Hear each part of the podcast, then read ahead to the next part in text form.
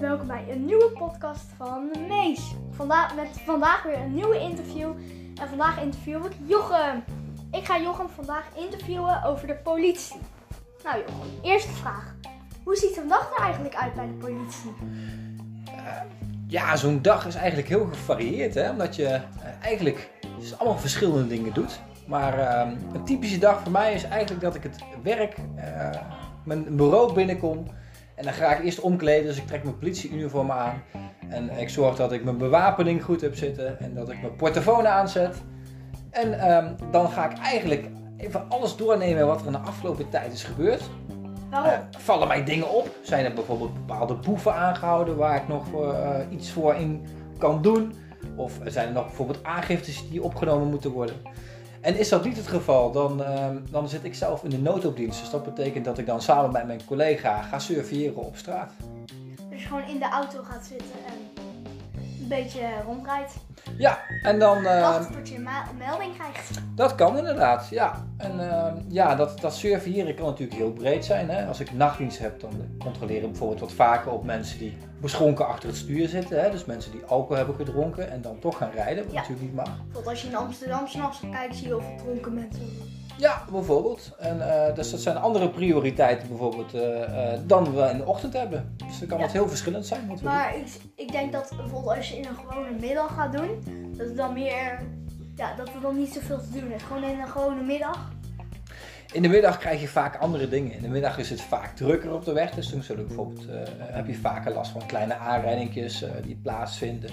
Ehm, en dan moet je meer aan dat soort dingen denken. Ja, Oké, en ehm, is het dan om voor de politieopleiding te kunnen halen? Mhm. Zo ik weet, je moet, wel, je moet best wel veel dingen kunnen daarvoor. ja je moet wel het een en ander kunnen om de politieacademie te halen. Ja, En, maar bijvoorbeeld, ik, bijvoorbeeld bij de brandweer is een van de go- goede dingen die je moet kunnen. Als er, stel nou, er komt een ehm, melding aan en je moet een brand aan. Mhm. Dan moet je echt heel snel kunnen omkleden en meteen die wagen in. ja Is heel dat ook snel bij jullie? En wij zijn natuurlijk al omgekleed. Dus wij hoeven ons niet meer eerst op te kleden. Eh, maar op het moment dat wij een, een melding krijgen en we zijn bijvoorbeeld aan het eten, dan moeten wij wel eh, zo snel mogelijk naar de auto toe. En zeker als daar een, een, spoedmelding is. En dan, eh, ja, dan zullen wij daar zo snel mogelijk de auto in moeten zetten en eh, de sirenes aan moeten zetten en wegrijden. Ja. Oké, volgende vraag. En ben je ook weg met oud en nieuw? Eh, ik heb afgelopen auto nieuw niet gewerkt, maar eh, ik zit inmiddels 13 jaar bij de politie en ik heb wel inderdaad geregeld om met auto nieuw moeten werken. Ja. Hoe is dat dan?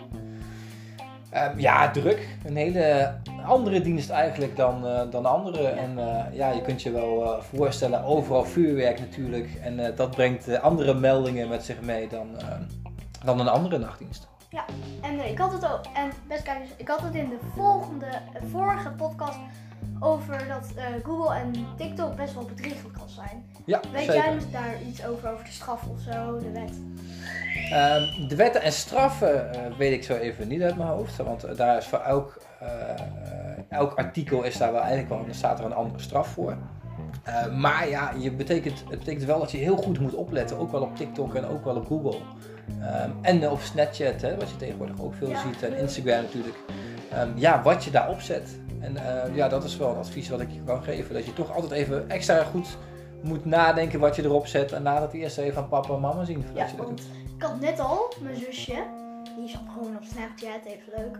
Alleen ineens kreeg zij van Snapchat een berichtje of zo, dat haar foto's, dat ze hun, hun foto's, zij, zij foto's super mooi vinden. En zij dacht, "Huh, hoe komen ze daar nou op? Zijn toch privé foto's? Ja. Dus ja, dat is wel heel raar. Maar bijvoorbeeld, ik heb ook van Google dingen gehoord. Van wat mensen over een, mooi. Oh, wat heeft eh, die eh, Ronaldo toch zo'n mooie trui. En ineens kreeg ze allemaal aanbiedingen van die trui. Ja, klopt ja. Google gewoon zo. Wat ik heb begrepen is ehm, dat dat niet gebeurt, omdat dat niet eh, zou mogen oorspronkelijk. Ehm, alleen wat ze eigenlijk dan doen is een bepaalde categorie, die geven ze een bepaalde advertentie eh, neer. Omdat ze wel weten hè, wat jouw zoektermen zijn geweest en wat jouw leeftijd is.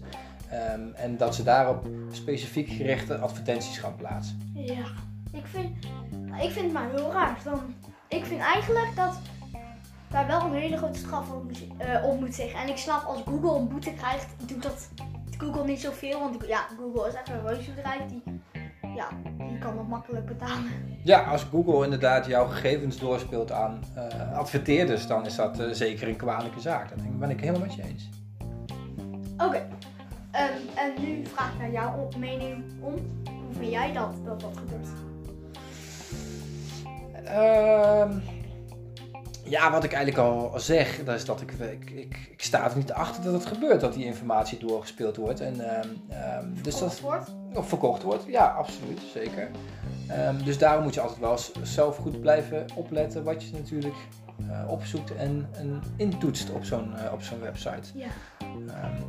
Dus ja, ik vind het wel uh, kwalijk dat ze dat doen, zeker. Ja.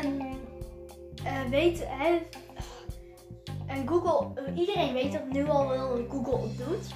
Mm -hmm. En maar de baas van Google. Um, um, maar oh, ik had nog gevraagd, nu kom ik daar weer op. Um, ja. Google verkoopt dingen aan die andere mensen door die informatie. Oké. Okay. Wat zou, daar, zou daar erg dingen mee moeten gebeuren? Nou, ik moet eerlijk zeggen, ik, ik weet niet precies wat de laatste stand van zaken is. Hè? En, en, in wat voor mate en wat voor gegevens Google precies doorverkoopt. Want daar heb ik me om meer te zijn nooit in verdiept. Dus daar kan ik heel moeilijk een oordeel over geven. Snap ik. Ik bedoel meer van, stel nou, um, Google, maar wat moeten diegenen met jouw informatie willen? Ik denk dat het met name is omdat ze informatie geven, omdat ze dan um, mensen makkelijke producten kunnen verkopen. Dus adverteerders die willen die informatie graag weten, omdat ze dan makkelijke spullen, uh, doelgerichte spullen kunnen verkopen. Oké. Oké, volgende vraag. Bij de politie, hè? Ja. Um, heb je wel eens op politiemotor gezeten of heb je daar wel eens een dienst mee met een motor? Uh, ja, ik heb uh, wel eens op een uh, dienstmotor gereden. Ja. Okay, en... Samen met Sean, die ken je ook wel, hè? Goede vriend van mij, ja. motoragent. Dan heb jij volgens mij ook nog even bij op de motor gezeten. Ja. Toch? Ja. ja.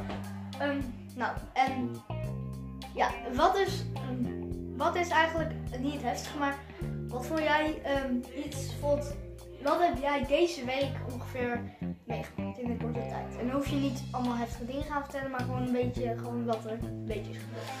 Um, nou, deze week was ik vrij, dus ik heb heel veel nachtdiensten wel gedraaid de afgelopen periode. Dus gewoon uh, vooral een beetje donker mensen. Uh, ook, maar we merken s'nachts ook uh, dat natuurlijk inbraken, inderdaad, inbrekers actief zijn. Dus daar proberen we ook proactief op te handelen door vooraf al controle te doen op bepaalde personen die we verdacht vinden of ja. bepaalde voertuigen. Maar goed, inderdaad, de inbrekers proberen op te pakken natuurlijk. eigenlijk alle boeven die zich in foute dingen doen. Hoe gaat dat dan eigenlijk? Want wat is, zie je dan gewoon zo'n inbreker en je gaat er achteraan? Of Vaak krijgen we een melding, want het is natuurlijk heel moeilijk om van tevoren te weten of het een inbreker is, ja of nee.